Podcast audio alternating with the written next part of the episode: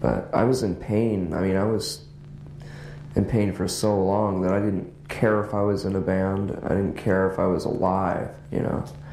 And it just so happened that I came to that conclusion at a time when my band became really popular, you know. I mean, it had been going on and, and building up for so many years that I was, you know, suicidal. I mean, I just didn't want to live.